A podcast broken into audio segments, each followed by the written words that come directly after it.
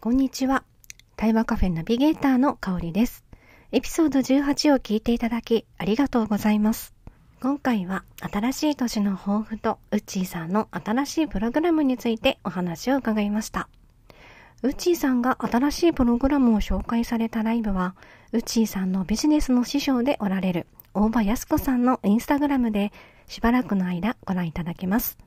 詳しくはウッチーさんの Facebook のアカウントをご確認ください。それでは今日も最後までどうぞお楽しみください。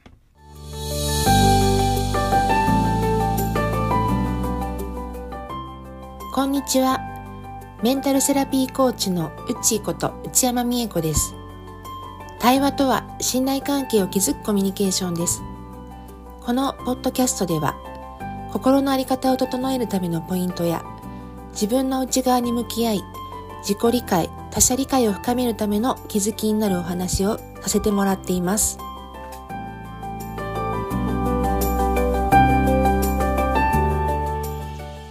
皆さん、こんにちは。2024年最初のポッドキャストです。聞いていただいてありがとうございます。今年もどうぞよろしくお願いいたします。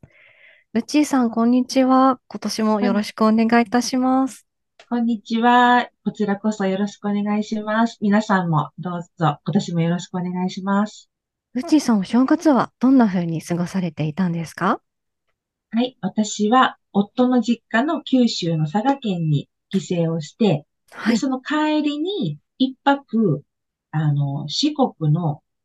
コンピラ山。あ香川県のコンピラ山に、はい、えー、一泊泊まって、で、大阪に帰ってきました。すごいですね。移動は車ですか？行きはフェリーなんですけど、帰りは、あの、車なので一泊して帰ってきたすごい。それはお疲れ様でした。でもなんだか穏やかなお天気だったから、海とか綺麗だったんじゃないですか？すごく暖かくてね。うんうん。あ、素敵ですね。かおりさんは東京でしたか？そうなんです。私はずっと東京にいたので、なんか特別なことはそんなになかったんですけれども、まあ、でもよく考えてみれば、家族、まあ、子供2人と夫婦と4人揃うお正月って多分今年が最後？最後っていうのもおかしいですけど、多分もう来年からはそれぞれバラバラかなって思うので、ちょっと貴重なお正月だったかなと思います。はい。ね、早速2024年の抱負を聞かせていただいてもいいですか？どんな年にしたいかとかありました？そうですね。私は、あの、Facebook にね、元旦に投稿した内容は、まあ、チャレンジっていうふうに、はい、えー、書いていて、で、まあそこに向けて、あの、スモールステップを重ねていくっていうふうに書いたんですよね。うんうん、で、やっぱりなかなかこう、これやろうとか、大きいことは、あの、あげるんですけど、なんとなくこう一年を振り返ってみたときに、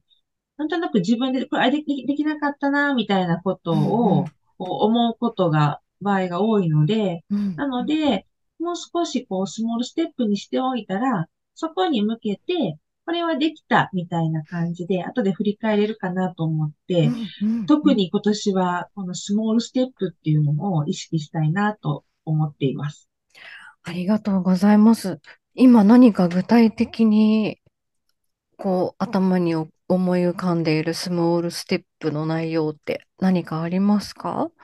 あ、そうですね。あの、オンラインビジネスを私始めて、はい。多分2年半ぐらい経つんですよね。はい。で、私の中で、えー、お客様との出会いがあったりとか、で、自分でこう商品を提供したりとかっていう中で、すごく、あ、これを伝えたいなって思ったりとか、私がこうなってきたのって、あ、コーチング学んだりとかすることで、あ、こういうことだったんだっていう自分の変化とか成長っていうものが、きちんとこう、理論立てて分かるようになってきたんですよね。で、それを、こう、キュッとこう、あの、メソッドにまとめてお伝えするのはどうかなっていうこととかを、ちょっと、あの、思い出したのが去年の秋ぐらいだったので、はい。なのでそこに向けてっていうところが具体的なところではまず一つ。うん、まね。だ他にもはい。たくさんあえー、楽るんですしみですけど。ね。うん、うはい。ん。でうちーさん、あの、今、スモールステップのことを具体的にお話しいただいたんですけれども、もう早くも最初のスモールステップを達成されたというふうに伺ったんですが、どんなことがあったんですか？あ、そうですね。1月は、あの、19日にはい。私のビジネスの、あの、先生である大場康子さんのライブイベントに参加させてもらいまして、はい。で、そこで、その秋ぐらいに考えていた、こう、し商品というか、プログラムを、あの、そこでリリースするという、えー第一歩として、ライブでそのお話をさせてもらったということができました。そうだったんですね。ライブで新しいプログラムを紹介したということで、あの、今日、ライブを見てなかった方のためにも簡単に説明していただいてもいいですか？あ、そうですね。あのー私がこう自分の持っている資質とか、あとその家庭環境とかにおける中で、こう自分がやっぱこう生きづらいなって思ってたこうんとがずっとあったんですよね。はい。で、で、それでやっぱ人間関係もなかなかうまくいかなかったりっていうところで、カウンセリングを学んで、そはい。こからこう人の支援をしていくっていうことをやってきたときに、うん結果的にその支援をしていくことで、自分自身のコミュニケーション能力がすごく上がったなっていうのを、自分がセッションをしたときに感じたりとか、あと、はい。あの、だんだんやっぱそういうちょっと生きづらいなっていうところが、だんだんだんだん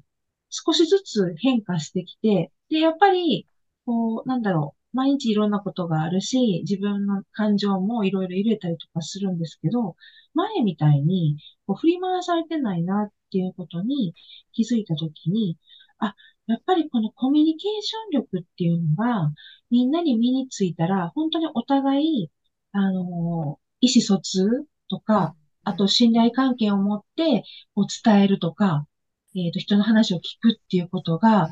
えー価値観が違う相手でも円滑にできるんじゃないかっていうふうにうん思ったことがきっかけだったんですよね。なるほど。本当にコミュニケーションってどんな場所でも、ね、家の中でも外でも職場でも、もうコミュニケーションからは離れられることってないですもんね。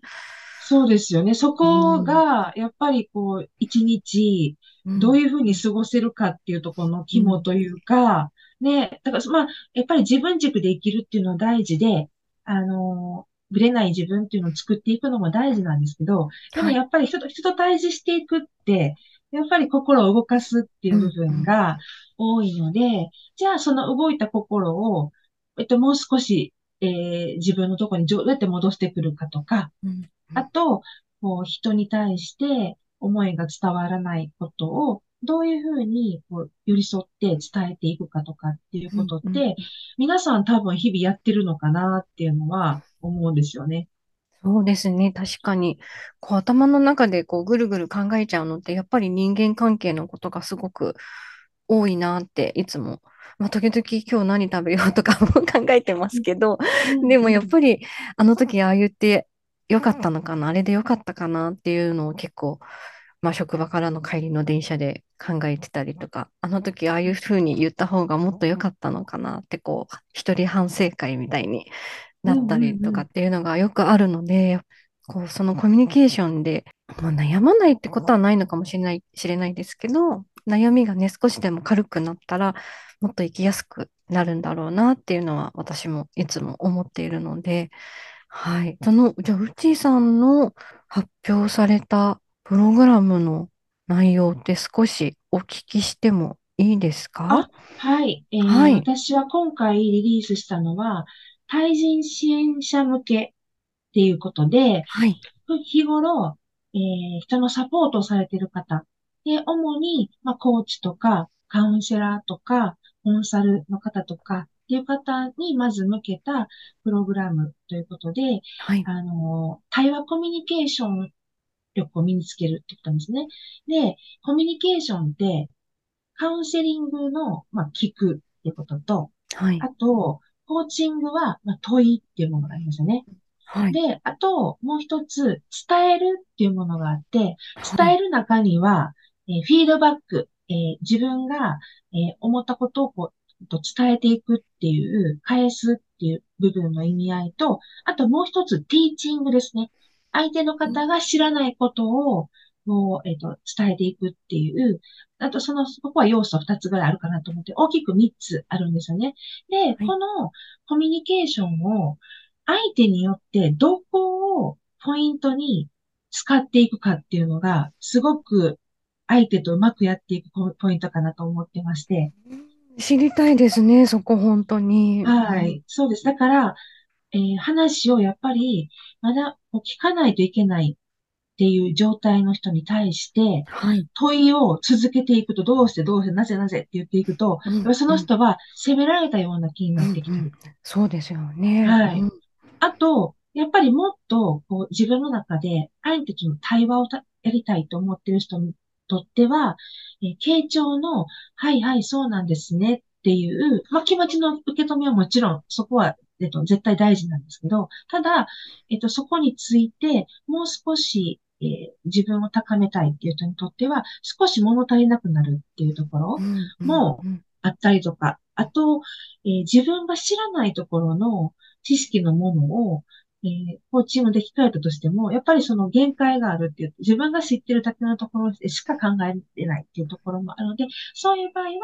ぱ現状としてはこういうことがあるとかっていう、あの、ティーチングの部分も必要になってくるんですね。だから、えその方が何を求めているかっていうことによって、そこを使い分けていく。ででも3つあるので、それをこうやっていくっていうのが、私が今回コーチングを学んだことによって、すごく対話コミュニケーションっていうのが、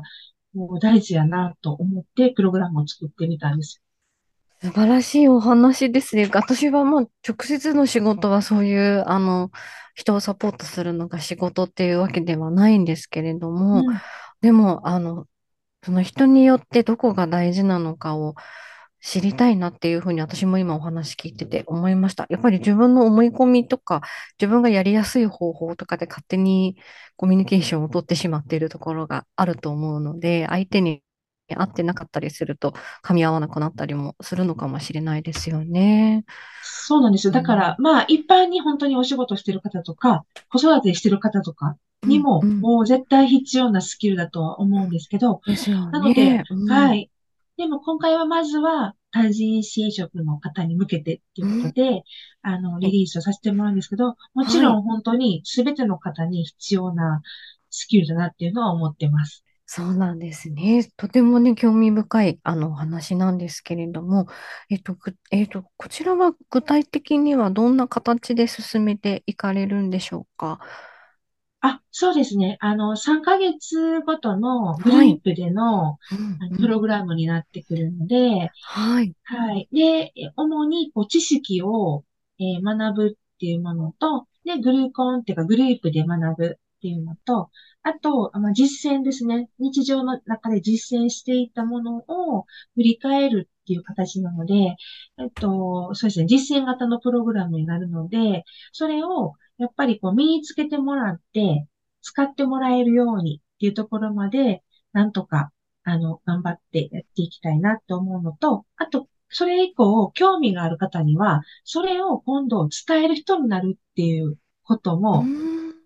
あの、お伝えしてるんですよ。だから自分が、こう。えっと、受けてみて、あ、これ、こはい。の対話コミュニケーションのプログラム、自分が人に提供したいなとか、で、この内容を例えば、本当に学校の先生に伝えたいなとか、こういう他の方とかに伝えたいなとかっていう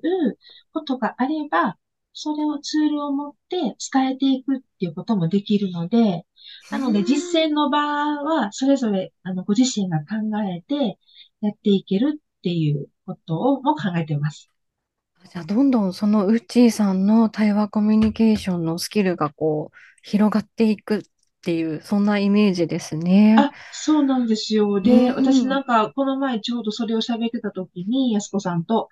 なんか多分2年半ぐらい前に、私のなんかこうビジョンの中の一つに、一家に一人、かかりつけ医のようなカウンあ、セラーっはい、ていう覚えてます。のを、私もそれ、うちーさんに聞いた気がします。そう、だかうん。らね、ちょっと調子が悪い時に、ね、病院に行くように、心の調子が悪い時にはそういう人のとこに行くっていううん、う感じで、ん、なんかそれが、このプログラムを通じて、うん。あの、まあ、カウンセラーでもコーチでも、あの、どちらでもいいんですけどね、誰かには必ずしもそ、そういう人がいるっていうことが広がっていけばいいなっていうのはすごくうん思ってます。わあ、素敵な計画ですね。それは楽しみですね。本当はい。に。ちょっとなんか、うん、ドワクワクもするし、でもちょっとドキドキもするんですけど、でもこれはうん。皆さんの、あの、お話を聞いて、あと皆さんにのニーズを聞いて、で、こういうものが必要なんだなっていうのを私が感じたものを、あの、形にしたっていう感じなので、本当にうん今まで関わってもらってるオンラインサロンのメンバーさんとか、クライアントさんのおかげで、このプログラムができたなと思ってます。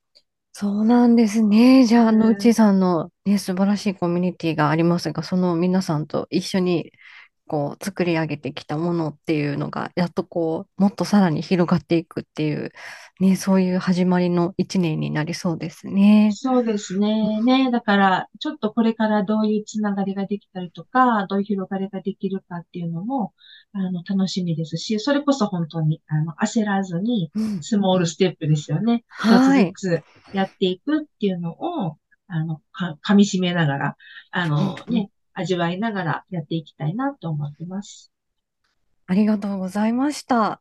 こちらはもし、あの、興味があ、ある方はどんなふうにアクセスしたらよいでしょうか？あ、そうですね。この前やった、あの、ライブイベントのものは、もうちょっと見れなくなってると思うんですけど、まあ、はい。それが何かしら、えっと、例えば見れるっていう方法があれば、あの、このポッドキャストの投稿とかに一緒にお知らせをしますし、えっと、無理な場合は、あの、今、そのプログラムの説明会っていうのを、あの、グループで、あの、やってるんですよね。はい。なので、その日程を、あの、お知らせしておきますので、そこに、あの、申し込んでいただくか、あと、それの日程に合わない方は、あの、別途、個別でも、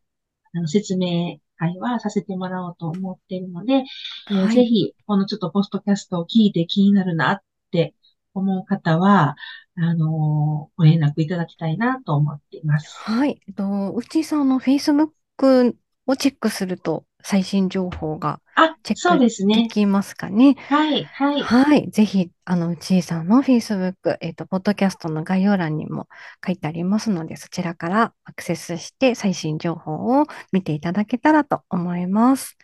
はい、おはい。待ちしてます。ぜひ、たくさんの方に、あの、広がることを私も願っております。応援してます。ありがとうございます。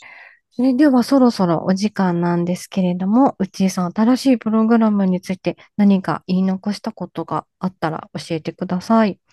はい、えー私がさっきから、あの、コミュニケーション力っていうことを、あの、お伝えしてるんですけれども、これはコミュニケーションって私が思うのは、うまく上手に喋れたりとかっていうことだけではなくて、はい。えースキルだけではなくて、その聞く技術とか、もちろん技うんうん。術も大事なんですけれども、はい。それよりも、その以前に、絶対コミュニケーションって行き違いがあるじゃないですか。カルさんはい。もさっ。言った。うんうん。もう完璧にはできないんですよね。こっちは言ったつうんうん。もりでも、その方の、やっぱり捉え方とか価値観とかで、同じ言葉を聞いても全員が違うことをイメージするように、うんうんやっぱり、あの、こう、行き違いとか、ちょっとこう、ズレが生じるものだと思うんですけど、その時にきちんと確認し合えるっていう関係を作るっていうのが一番大事だと思ってるんですよ。はあ、確認し合うって、はい。確かにこう、関係が良くないとできないかもしれないですよそうです、そうです。ね。はい。だから、お互いにそこを確認し合いながら、そはい。こでちゃんと100%意思疎通ができているっうていう、んうん。だから、あの、このポストキャストの名前にもある対話。はい。対話とは信頼関係を築くコミュニケーションっていうところを私が言ってるのがあって、本当に完璧ではないからこそ、うん関係を作って、お互いそこを作り上げていく、コミュニケーションを作り上げていくっていうところの部分が、コミュニケーション力がある人だなって私は思っているので、はい、そこを最後にお伝えしたいなと思いました。はい、すごく大事なメッセージをいただきました。本当にその通りだと私も思います。やっぱり、あの、なんでしょう、コミュニケーション力とか、よくコミュ力みたいな言葉で言うときって、社交的な人とか、そういうふうに捉えられてる場合もあると思うんですけど、私としては別にたくさん喋るとかニコニコしてるとか話しかけやすいっていうのだけがコミュニケーション力ではないんじゃないかなっていうふうにいつも思ってたので、今のうちさんのお話すごく腑に落ちたというか、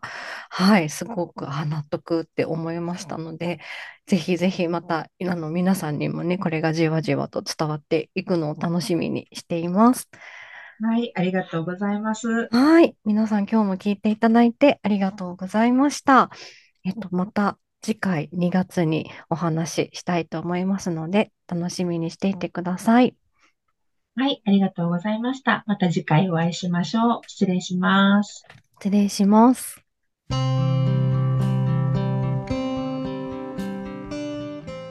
最後までお聞きいただきありがとうございました。コミュニケーションが苦手だった私が